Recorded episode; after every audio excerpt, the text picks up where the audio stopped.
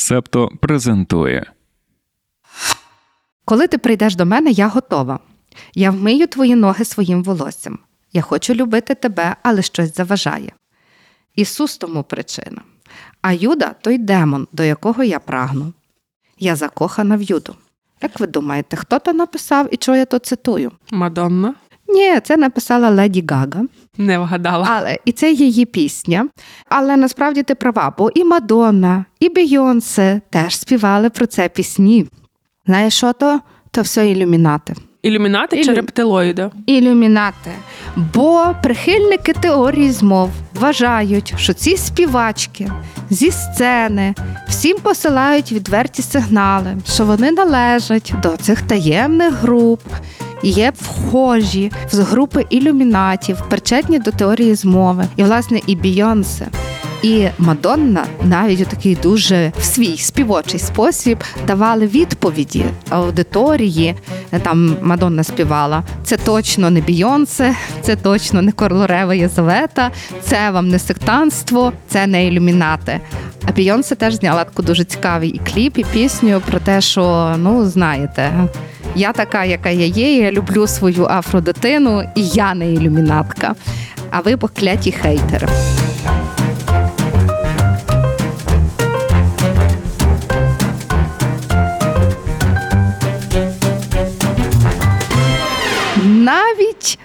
Поп-діви нинішнього часу вимушені реагувати на теорії змови. Всім привіт! З вами подкаст Макіявельки Дарина Заржицька. І Оксана Дещаківська. І як ви розумієте, сьогодні ми говоримо про теорії змов. Я хотіла по-іншому одягнутися сьогодні. Я хотіла вдягнути в мене є сукня з таким принтом змії. Е, Я думала тематично її взяти, але холодно. Я безмерзла в ноги, тому я не в ній, але можете уявляти, що я символічно підкреслюю цю тему і своїм одягом. Слухайте, але я чула про них, про оцих всіх там Бйонсі, Мадонна, королева Єлизавета II вже покійна, що вони рептилоїди. І я тепер заплуталася, як між собою співвідносяться Ні, рептилоїди. А нормально. Я оце читала і зрозуміла, що насправді, коли ти вже віриш в теорії змови, то ти можеш поєднувати їх різні. Навіть якщо вони взаємовиключні, вони можуть в одній голові бути поєднаними. То тільки здається, що це виключні речі. Насправді нормально. Я читала в- підготовці статтю про такого. Американського професора Сандера Вандерліндена він зараз дуже популярний, тому що в нього якраз вийшла нова книга. Оригінально цей професор він є фахівцем з протидії дезінформації та теоріям змови, саме з точки зору соціальної психології. І от в нього книжка нова вийшла, і через це там дуже багато матеріалів, статей про нього.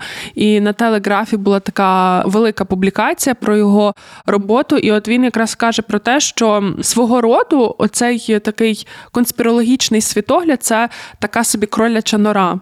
Тому що коли ти віриш в якусь одну теорію змови, найбільш ймовірно, ти починаєш вірити так само і в іншу теорію змови. І фактично все твоє сприйняття світу, воно будується, знаєте, як пазл, іде пазлинки, це різні теорії змови, які тобі. Які тобі пояснюють абсолютно абсолютно все, і так само він якраз розглядає одну, наприклад, можна спростувати, підважити факт, що там Бейонсі вона е, ілюмінатка, так але потім. Люди, які схильні до конспірологічного мислення, вони зводять все до якоїсь теорії вищого порядку. Тобто в цих теоріях змови є ще різна субординація, є такі якісь там дрібні теорійки, так. А є теорії вищого порядку. Це, наприклад, теорія про deep state, як це глибинну державу, ну, тобто, що є якесь там утворення, яке керує всім. Ілюмінати це теж теорія вищого порядку. Я так розумію, що і рептилоїди це теорія вищого порядку, якою ти можеш пояснити в принципі все. І тобто, як тільки е, хтось спростовує там тези, бо е, дуже популярна теорія, теорія пласкої землі, і це ціла така величезна ком'юніті. Люди вони збирають факти, щоб вибудувати свій логічний ланцюжок аргументів на користь того, що земля пласка. Зрозуміло, що вони дивляться тільки на один ракурс аргументів, щоб все їм там чітко рівно в ряд вибудовувалося і не викликало в них сумнівів, що земля може бути круглою. І коли ти по одному з цих фактів починаєш просто спростовувати, то вони звернуться до того, що та це все там змова масонів, чи це там рептилоїди, чи це ілюмінати, це вони нам запудрили мізки, і це вже ти не спростуєш. Я насправді не розібралася в цій ієрархії змов, які існують, але я от власне хотіла повернутися, скажімо так, до витоків. Змови це таке достатньо тривале історичне явище, тому що змови вони існували.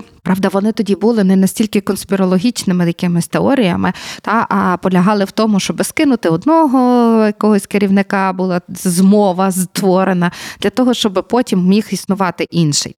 Є дослідниця, професорка університету Флориди Вікторія Ема Паган, і вона власне намагалася дослідити, звідки беруться оці теорії змови. І вона починає з Римської імперії.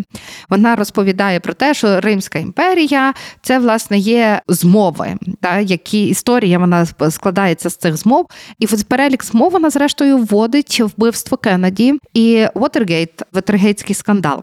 Що вона відзначає, це те, що змови є успішні і неуспішні. Про неуспішні змови ми дізнаємося. Почекайте, почекайте. Ага. Я я хочу ще таке уточнення, чи то просто запитання і для себе, і для нашої аудиторії. Що в принципі ми можемо розділити змову і теорію змови. Але це власне ну її теорія змов вона починається з тих змов, які мали місце в історії. Розумієш? Я розумію, що Так. змови реально були і є, Так. а теорія змови це просто щось, якийсь спосіб мислення, якась така мисленнєва конструкція, яка з'являється внаслідок того, що ми знаємо про те, що змови були. Так, я до речі читаю це з книжки Максима Яковлєва теорії змови, як не стати конспірологом, але вона говорить, що змови не успішні. Ми знаємо, що вони не відбулися. А от ми ніколи не знаємо, які змови успішні. І от успішні змови вони нам дають підстави думати, що весь світ може бути змовою. І звідти вже з'являються оці теорії змов про те, як ми говоримо, звідки беруться ілюмінати, хто як управляє світом, і звідки це все береться. Цікаве є інше дослідження. Тобі теж хочу сказати, в 2015 році було проведено дослідження соціологічне в Сполучених Штатах Америки, і виявилося, що кожен другий американець так чи інакше вірить в якусь теорію змови. І це теж такий доволі насторожуючий факт, звідки ж береться оце бажання, як люди починають вірити в теорії змови. Ну, повертаючись до історії, то сам термін. Теорія змови він вперше його вжили в 19 столітті, а саме в 1863 році американський письменник Чарльз Астор Брістет в листі до редактора New York Times. Він писав і вживав термін саме теорія змови, використав його для позначення тверджень про те, що британські аристократи навмисно послаблювали Сполучені Штати під час громадянської війни в Америці, щоб просувати свої фінансові інтереси. Тоді вперше було використано цей термін, а популярності він набув якраз після вбивства Кеннеді. Тобто, всі, хто займаються цим питанням, вони відзначають, що це була така така переломна точка для конспірологів і конспірологинь. Тоді це така, ну знаєте, масова істерія, була масове нерозуміння.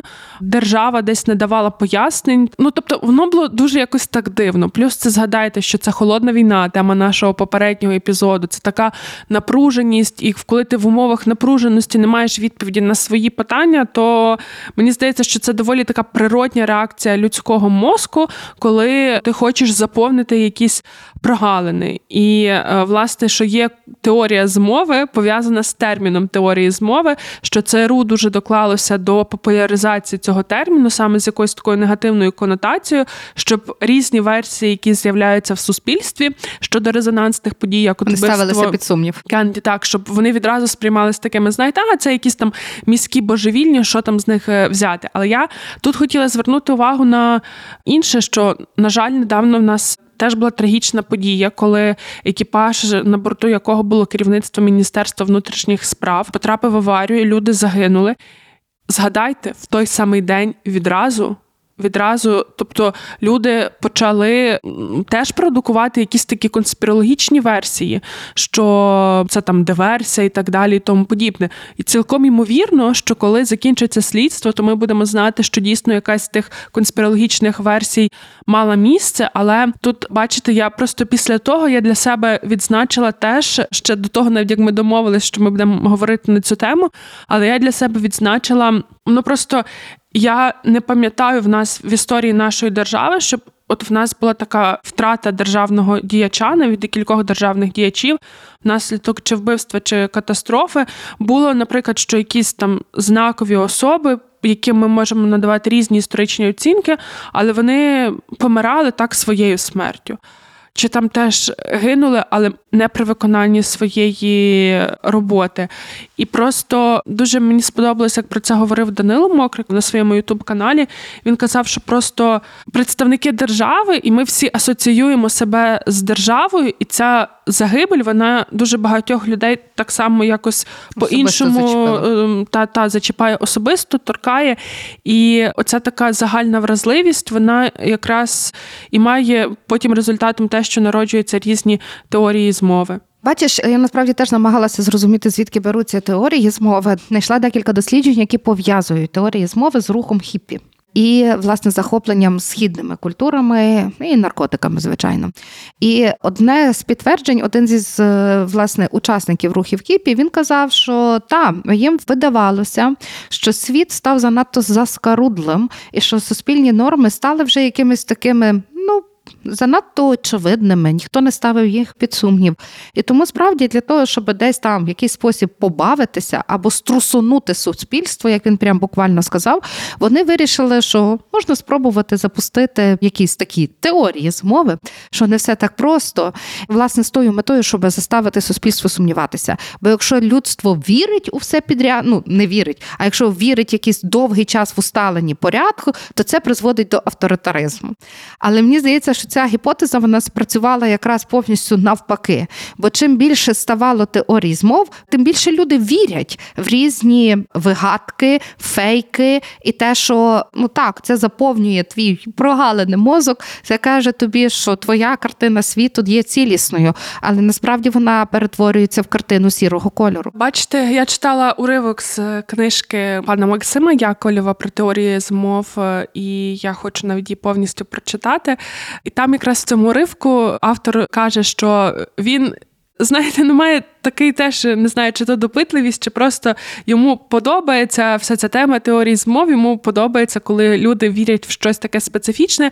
Але він каже: ну тобто я не маю ніяких заперечень до того моменту, коли ти оцю свою віру в якусь теорію змов не перетворюєш в зброю. Тобто, коли ти не починаєш збирати і насаджувати свої погляди, і свої якісь там переконання, і свої домисли іншим е, людям, того що в якраз в період інтернету, поширення соціальних мереж, і особливо коли ми беремо до уваги 2016 рік, так коли постправда стала словом року, якраз в цей період. Теорії змов стали іншим феноменом, ніж вони були до того. Тобто Окей, там були якісь різні думки щодо того, хто вбив Кеннеді.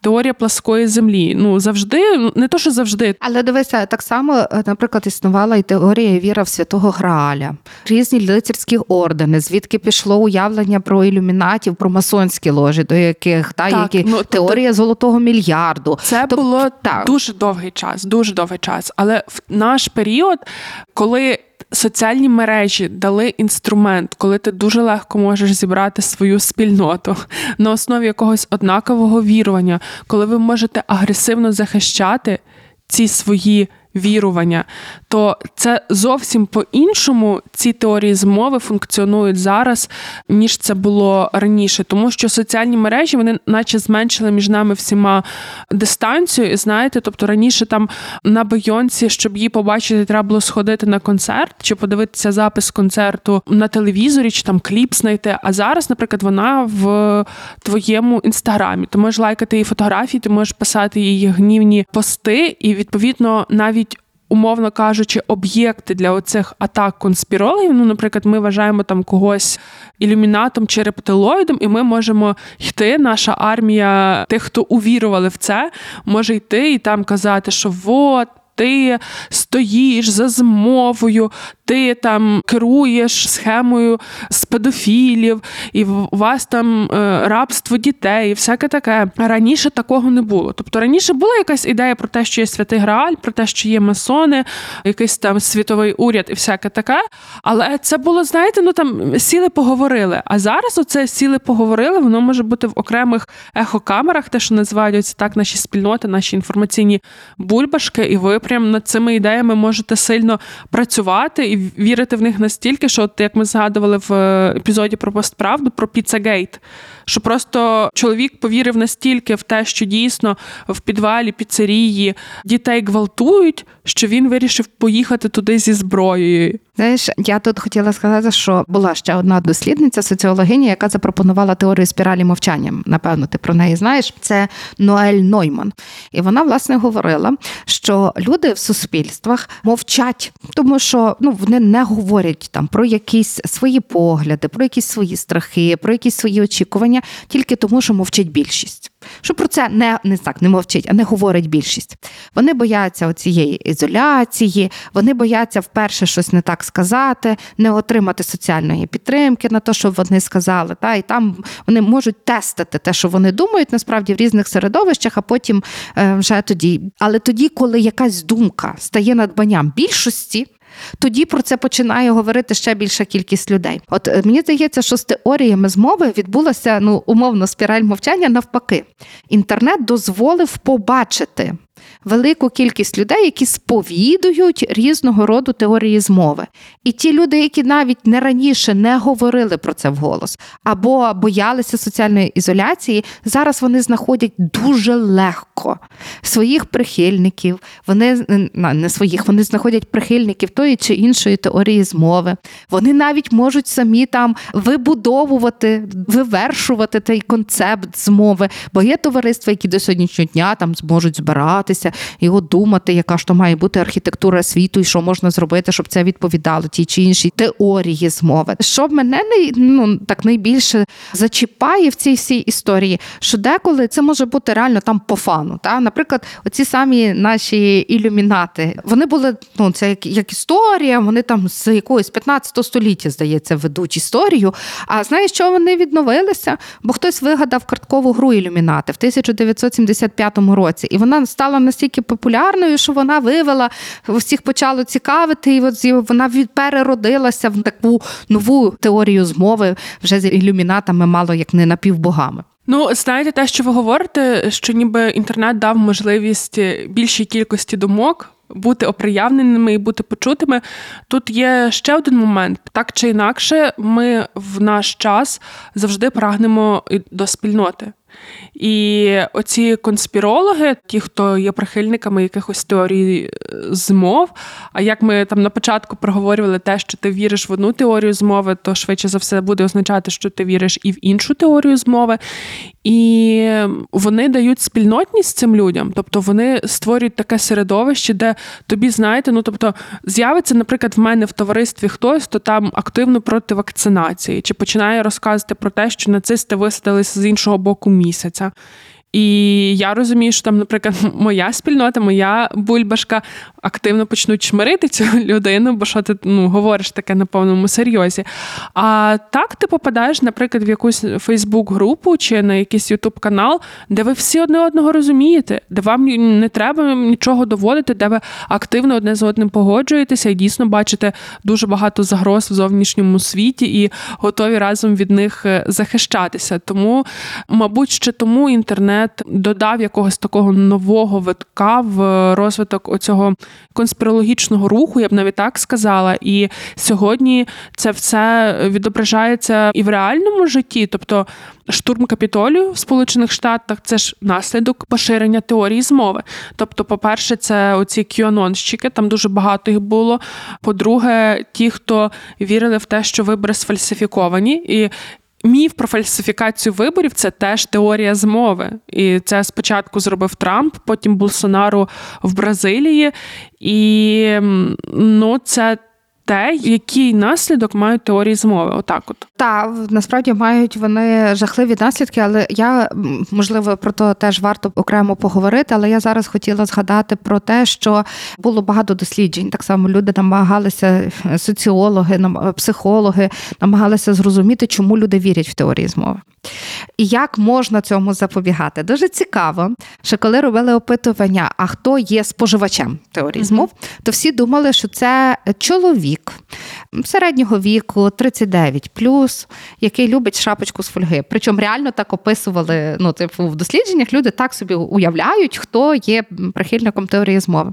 Але насправді прихильники теорії змови це є дзеркало суспільства. Там є представники усіх соціальних груп, е, включно з інтелігенцією. Там є представники різних статей, там є представники абсолютно різного віку. Е, це означає, що всі ми схильні до оцих теорій змови. Як запобігати цьому? Свого часу редактори плейбоя ага, вони давай. зробили експеримент. Вони вирішили, уявіть собі, редактори плейбоя перейнялися теоріями змови. Вони вирішили, що треба як людей знову ж таки заставити так, щоб вони не вірили в теорії змови. Вони вирішили писати фальшиві листи собі в редакцію і їх оприлюднювати. А потім вивести оце на факт, що ну, це були фальшиві листи, не можна цьому вірити, не можна навколо цього об'єднуватися чи вірити всьому, що відбувається. І вони досягли зворотнього ефекту. Їм не повірили, що вони публікували фальшиві листи, раз вони таке можуть собі дозволити сказати. І то виходить так, що наш мозок потребує певного роду знання і обирає найпростіший шлях найпростішу відповідь, навіть якщо вона видається найбільш вигадливою. Це е, правда була би Таня Попович, наша колега, то вона би сказала, бо вона вже так декілька разів робила на робочих зустрічах, коли вона казала: ну зараз Дарина розкаже про лінивий мозок. Я це теж дійсно дуже люблю розповідати про те, що наш мозок сам по собі він лінивий, і він буде відтворювати одні й ті самі шаблони, які вже в нього є, і щось нове для нашого мозку це досить проблематична штука. Саме тому, якщо ми візьмемо до уваги, як будують супермаркети, тому там завжди є якась схема, як розташовуються.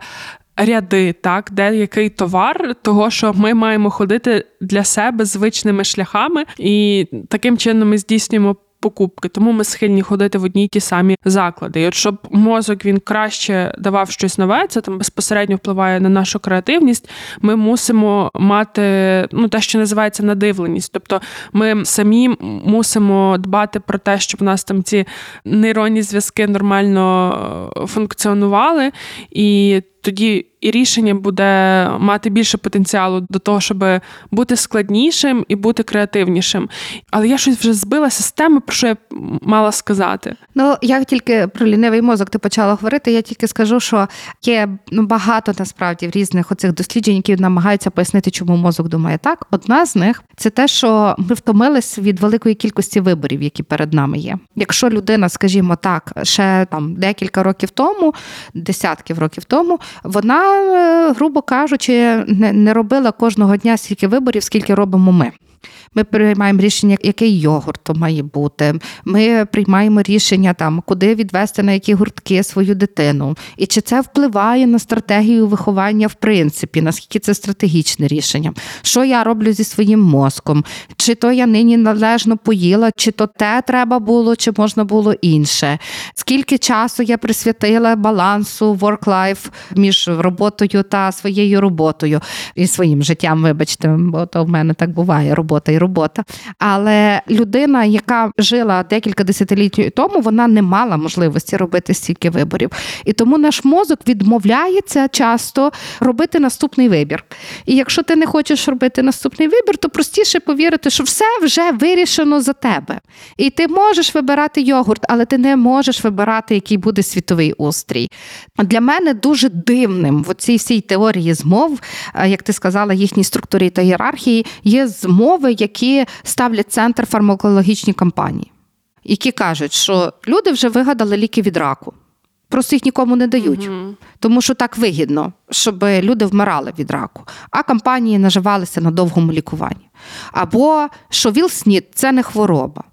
Або що коронавірус це ніяка не хвороба, теж в тому числі. А це люди знову ж таки фармакологічні компанії заробили на цьому купу грошей, і це спосіб знищити там, відсіяти не ту частину людства. Кожен раз я, коли це чую, знаєш, я я, я, я насправді дуже дивуюся, наскільки легко ми цьому піддаємось. Ми, як суспільство, згадай, навіть в розвинутих європейських країнах, в Німеччині, в Відні, в Сполучених Штатах Америки були мітинги проти коронавірусу. Я скажу одну деталь, яка мене особливо вразила. Знаєш, куди хотіли виїхати люди, прихильники того, що корона вигаданий феномен, це теорія змови. Білорусь. Бо там не проголошували карантин. Ага. Ну я насправді геть не здивована тому, що так ви кажете, в розвинених е, суспільствах теж люди вірять так в ці теорії змов, які ставлять в центр фарму. Ну тут ще давайте так, що фарма е, це не є дуже етичний бізнес, тобто є великі гравці, і десь може теорії змови це наслідок того, що фармакологічні компанії себе не до кінця етично поводять, і досить багато скандалів було пов'язано пов'язано з тим, що там і, ціни завищували, і всяке таке. Тому я думаю, що це десь знаєте, як як відповідь на таку ситуацію. Але щодо розвинутих суспільств, ну давайте так, розвинене суспільство це так само суспільство, де ти маєш менш обмежений доступ до інформації, ніж в авторитарному суспільстві. Тобто інтернет не так цензурують, наприклад, в Штатах, як в Китаї. І відповідно ти, ти можеш належати до будь-якої спільноти, ти можеш читати будь-що. Але тут ще знаєте, ми підходимо підходимо до ще одного питання: що ми ж так теж часто там мислимо. Клішовано жити як в Європі, розвинене суспільство, розвинена демократія. Але тут треба брати оце узагальнене поняття і його дрібити на такі складові і там дивитися, а чи дійсно розвинене американське суспільство настільки розвинене в контексті критичного мислення, чи настільки великий відсоток населення має можливість здобути нормальну базову освіту, яка є якраз дуже такою важливою протидією у цьому конспірологічному мисленню. Тому мене це не дивує. А плюс помножте це все на те, що ми живемо в епоху постправди, в епоху постійних інформаційних воєн, і насправді ж погляньмо на оцих кюанонщиків, так я постійно згадую про цю теорію змови. Давайте може просто не всі знають, що це таке. Це рух, який об'єднує прихильників поширеної в США конспірологічної теорії, згідно з якою Дональд Трамп збирається викрити гігантську міжнародну схему сексуальної експлуатації маленьких дітей. І до цієї схеми причетні лідери демократичної партії США, які поклоняються сатані а також багато інших американських знаменитостей, які теж ніби причетні до цієї схеми. От е, ті, хто вірять в таку теорію змови, вони ще так само можуть бути проти вакцинування. Дуже часто вони не підтримують будь-які політики, що мають на меті посилення прав і можливостей для меншин. І це люди там, наприклад, дуже часто от е, американський південь, де оці такі стереотипні реднеки, так білі гетеросексуальні чоловіки, республіканці, які почуваються зараз ображеними. Бо кажуть, що тепер вся влада меншинам, всі переваги меншинам, а вони нічого не мають. І це ж теж результат інформаційних е, війн, тому що, як ми говорили випуску про ботів і тролів, якраз кампанії з інформаційного впливу вони скеровуються на те, аби виступати проти цінностей твого опонента. Я тільки знаєш, читала теж е, мене е, ясно, що зацікавив QAnon, Я теж багато про них читала. Мені здається, що вони трохи більше ніж просто про оцю дитячу порнографію і сексуальне рабство. Бо вони на собі зібрали вже інші конспірологічні теорії. Вони вже не одна теорія, вони вже в себе включають дуже багато різних теорій змін. Це цікаво, бо воно фактично розростається як певного роду вже релігійна секта. В них є свої шамани, в них є ці військові. Але це той випадок, коли теорія змови, зрештою, привела до людських жертв. Мене вразило навіть не те, що там вбили цю жінку Ти знаєш, там під час штурму Капітолія застрелили колишня військова, її застрелили поліцейські, коли вона намагалася кудись прорватися. Але після цього четверо поліцейських покінчили життя самогубством, тому що е, їм ну ніби. Я я не можу зрозуміти, чому насправді, але от є от ніби послідовність така подій. Угу. І теорії змови здатні завдавати реальної шкоди, навіть якщо вони десь є самі по собі уявними. Ну а візьмемо до уваги так само ще схильність до антивакцинування. Тобто, це ж теж має безпосередній вплив і безпосереднє вираження в тому, що люди можуть помирати. Ну тобто, коронавірус коли ти відмовляєшся вакцинуватися, хворієш і потім можеш померти. Чи, наприклад, ви ж дивіться, не було, не було, і тут ми читаємо, слухаємо про те, що з'являються знову випадки поліомієліту серед дітей. Це було і в Україні, це було і в Сполученому Королівстві. Це все наслідок того, що антивакцинаторський рух набирає обертів. Я тільки знаєш, що хотіла згадати ми з собою обидві політологині. То є теорії е, змов, які пов'язані з фактом існування держави. Наприклад, в Німеччині дуже популярний рух, який каже, що Рейстаг не впав. І власне вони заперечують існування Німеччини сьогоднішньої. Вони кажуть, що це фальшива держава. А ця держава, яка була попередня, вона є справжньою. І знову ж таки, це це Рейстаг, бо я знаю, що там є оці монархісти, які говорять, що Прусія живе, і що Німеччина має знову ставати монархією. І це ж там бабульку, яка була провідницею цих конспірологів. Її недавно заарештували десь наприкінці року, але. Там готувався державний переворот. І знаєте, що я вам скажу? Там слід Росії. Слід Росії так, але я думаю, що знаєте, якби поліція не викрила цю змову, так тобто це вже була змова як результат вірування в теорію змови. То якби поліція не викрила цю змову, і якби їм вдалося провернути ту свою операцію з диверсією, вони хотіли зробити так, щоб був блекаут, по-моєму, в Берліні чи в якомусь іншому великому німецькому місті, то згадуючи те, що там ми читаємо, які коментарі від німців в соціальних мережах, згадуючи повідомлення в пресі, висловлювання офіційних осіб Німеччини, я розумію розумію, що може би навіть той переворот і був доволі успішним, тому що мені здається, що німецьке суспільство досить таке делікатне в контексті якихось таких, ну там звичних буденних речей, як світло, газ і вартість цього всього. Ну, я... Знаєте, і тут заблокували світло і ну кажуть, от або монархія, або не буде світла. Я не знаю. Мені здається, що прогнози це така дуже невдячна справа. Ну зрозуміло, Ми... що це так ну напівжартівливо я говорю, але я до того, що вони, от ці конкретно змовники німецькі, що вони мені здається, десь намацали оте місце німецького суспільства, в яке можна бити. Щоб мати успіх, а я хочу сказати тут іншу історію, що теорії змови стають інструментом політичним тому що російські спецслужби підтримували цей рух. Вони розуміли, до яких наслідків це може привести.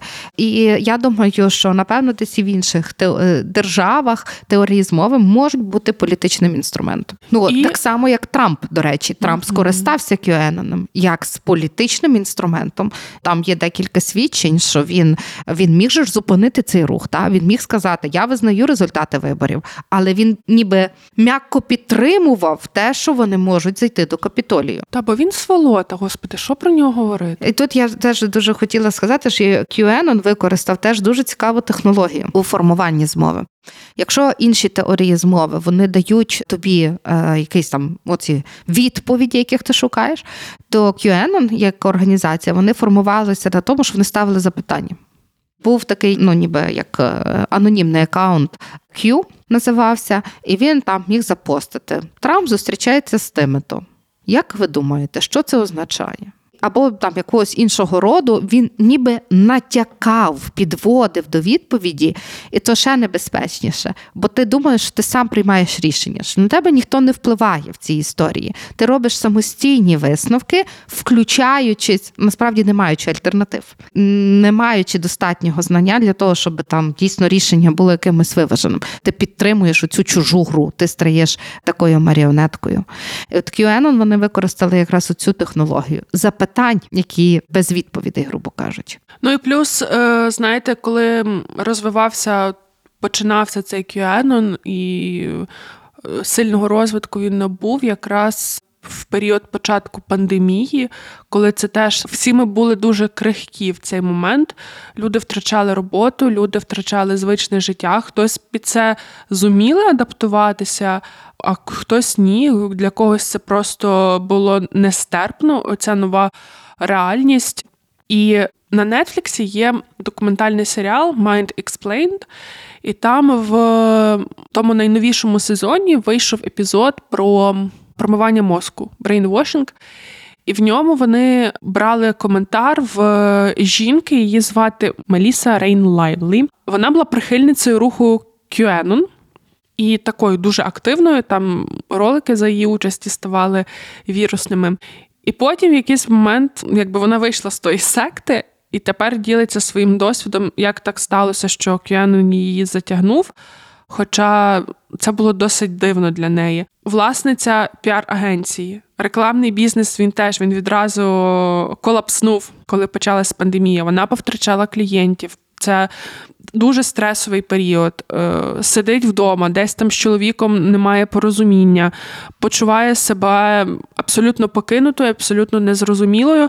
І тут попадає на якісь оці пости, якісь групи, де люди теж такому крихкому становищі. Вони Але мають відповіді. але А, мають Знають, хто винен. так, мають відповіді, знають, хто винен, підтримують її, не ставлять запитань, зі всім погоджуються. І, і все, і так вона влилася в цей рух і була його активною учасницею. Тому період таких стресових ситуацій, період криз, він якраз дуже. Благодатний ґрунт для розвитку конспірологічного мислення, і мені в цьому сенсі трошки лячно, зважаючи на те, що ми живемо в стані війни, і це теж ого-го, яка стресова ситуація. І тому я думаю, що конспірологічне мислення воно також і є, і ще може розвиватися і в майбутньому в нас в Україні. І я, Оксана, пропоную поговорити про наш український контекст, але. Але ця частина буде доступна на Патреоні. Так що підписуйтесь і слухайте епізод повністю. Упс, цю частину можна послухати лише на Патреоні. Доєднуйтеся до спільноти, щоб отримати доступ. Давайте на кінець поговоримо про те, що ж робити з цим всім, як протидіяти теоріям змови. Що скажете? А ти вже дала відповідь на то питання. Тобто, то треба дбати про свій лінивий мозок і перетворювати його в працьовитий. Треба банально, але менше часу в інтернеті, тому що цей серфінг по інтернет-сторінках, е, по телеграм-чатах, не тільки телеграм, по різних меседжерах, він може зрештою призводити до того відчуття розгубленості і до того, що ти почнеш шукати просту відповідь. Мені видається, що ну, типу, там для себе дуже важливо розуміти. Не то, що в те, е, не то, що цю картинку, в яку я вірю, а треба розуміти, що я маю читати різні повідомлення, різні джерела з різних сторін, так але не переходити це, що моє життя перетворилося на постійний такий скролінг цих е, сторінок, матеріалів, читання. Ну і дбати про те, щоб мозок мав завжди нормальну роботу, ставити собі прості питання, що я можу робити тут і зараз. І що ці кроки, які я зробив тут і зараз, дадуть мені майбутньому. Я би ще згадала професора Вандерліндена, про якого я вже сьогодні згадувала. Він каже, перша його така теза, що цьому процесі, в цій боротьбі, ви маєте бути терплячими. Ну тобто, що немає якоїсь такої чарівної пігулки чи чарівної ін'єкції, яка почне діяти швидко і відразу. І він звертає увагу на те, що тут важливу роль відіграє освіта. І я б сказала, що оскільки в нас освіта і так потребує реформування, просто ну неймовірно потребує реформування. І давайте там зараз конкретно про шкільну, про середню освіту.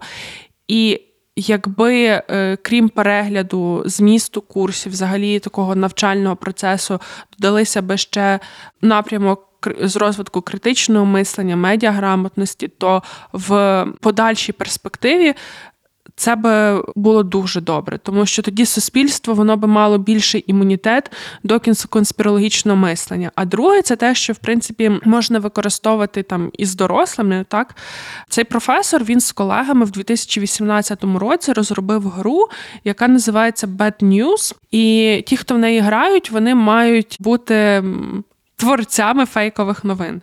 Тобто, ти. Проходиш фактично десь той шлях, що ті там Тролі. боти, тролі, про яких ми говорили в одному з попередніх випусків, і ти е, створюєш ці фейкові новини. І він каже, що це теж сприяє формуванню такого імунітету, тому що не дуже діє, наприклад, коли факт-чекінг, то ми вже про це говорили в випуску Постправда. Це не до кінця працює в тому сенсі, що на широке населення ти. Цього не варто робити, тому що факт-чекери вони просто втомлюються, врешті-решт. І десь навіть, по-моєму, на Нью-Йоркері, от якраз в 2016 році була така ілюстрація з втомленим факт-чекером, що там людина вже просто плаче від кількості роботи, і це не дає ж такого результату, тому що, як ми навіть на початку говорили, що коли ти підважуєш один аргумент з теорії змови, це не сприяє тому, що людина перестає вірити. Ні. Тому важливо для створення цього імунітету давати досвід творення фейкових новин, досвід творення теорії змови, щоб потім десь воно в тебе відкладається в якійсь частинці мозку, і коли ти натрапляєш чи на фейк, чи на теорію змови, то фактично ти вже просто розумієш, ага, ну я ж таке навіть там сама робила під час гри. Тобто, це може бути всього лиш теорією змови. От такі речі вони є дуже помічними ем, для того, аби якось вигрібати в цьому суспільстві постправди. Слухайте нас на Google Podcast, Apple Podcast, SoundCloud. Шукайте нас у соціальних мережах.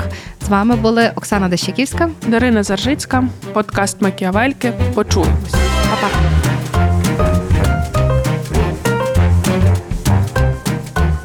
Ви прослухали подкаст Макіавельки.